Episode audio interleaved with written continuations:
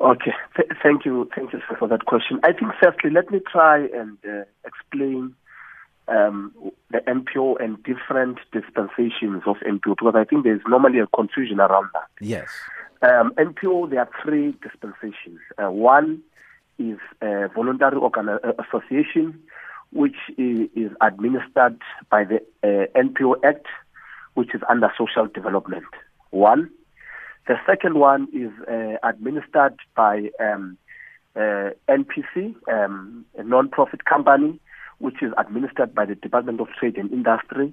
The third one is what they call um, the trust, which is administered by uh, the um, by Department of Justice. So there are three different uh, NPO dispensations. But I know there's normally confusion around that. So here I'll be social development only administered a non-profit organization uh, under the NPO Act.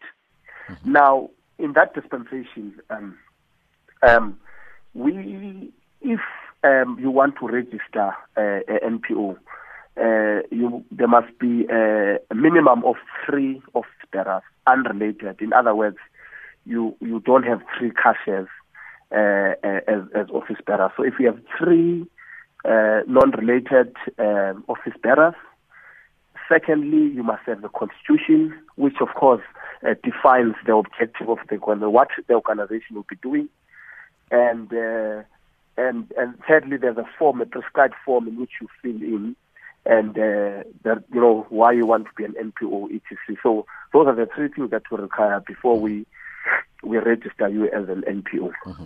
Now, the reason we are speaking to you is because the Prophet Mboro says that uh, uh, the money uh, went into a CC or a company. Uh, should is that company registered as an NPO of, of the Prophet? Do you know? No, if if if it's a CC, it's definitely not an NPO. Mm-hmm. Uh, CC is uh, under now a, a, private company dispensation, so it would not really fall under the NPO. No. Mm-hmm. So, so you can't register a CC and then uh, relate that to an NPO. No, that that is, is impossible. Because remember, a CC, you are you, you, the intentions are to make a profit, and NPO, the intention is not to uh, make a profit. In other words, not to share the profit. So it's totally unrelated. So all churches are supposed to be registered as NPOs. Well, we don't uh, compel them, but um, there are some that are registered under NPOs.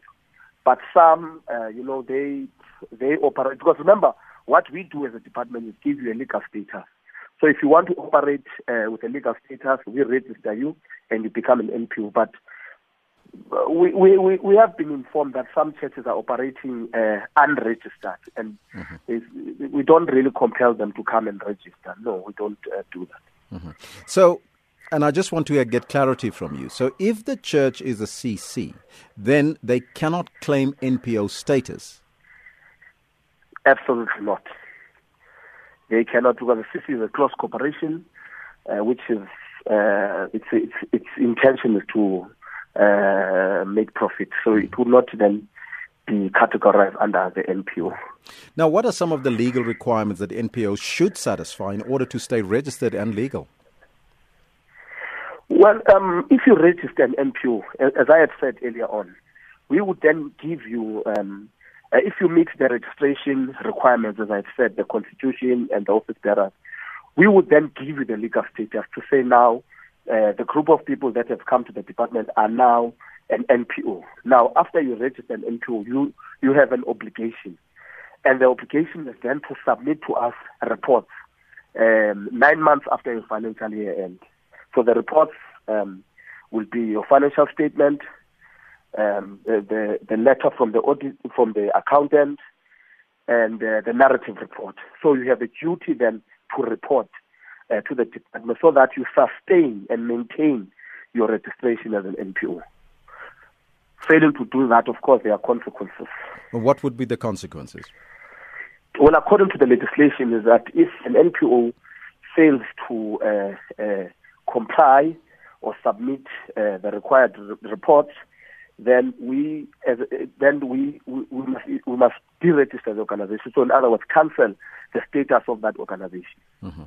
That's what the legislation is saying. Yes. Now, now, do you monitor these uh, organizations that are registered or not registered? Well, the registered uh, organization, yes. Um, if you are a registered organization, we have that responsibility as a department. So what we would do on an annual basis is that we've got a database, so all registered organizations are in, are in our database.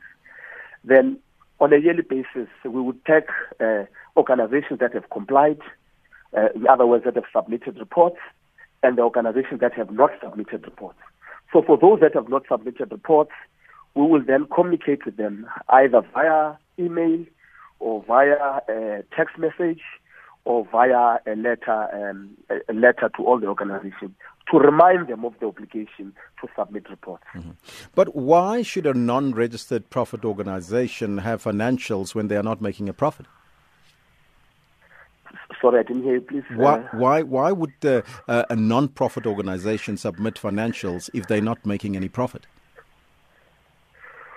Well, well, well. I think it, it, it, there's a there's I think there's a deeper meaning when I say profit. Mm. What the non-profit organization Act says is that uh, you can make a profit, but the profit must be must be used for for the uh, ongoing business of the organization. In other words, in private company where there's a profit, you know the shareholders will then share the profit amongst themselves, what they call a dividend. So in the NPO dispensation, we are saying if there's profit that the organization has made, that amount must be utilized for the operation and the running of the NPO. So I think that's that's where then you di- the dif- differentiate on the term of, of of profit. So the profit might be there, but it cannot be shared amongst uh, uh, uh members, or there are no shareholders. In other words, so it must then be reutilized for the benefit of the organization. So of course, then for us then to verify that information, you need to have then uh, um, uh, financial statement so that we are able and to make the determination that indeed the profit will then be used uh, uh, for the running of the organization.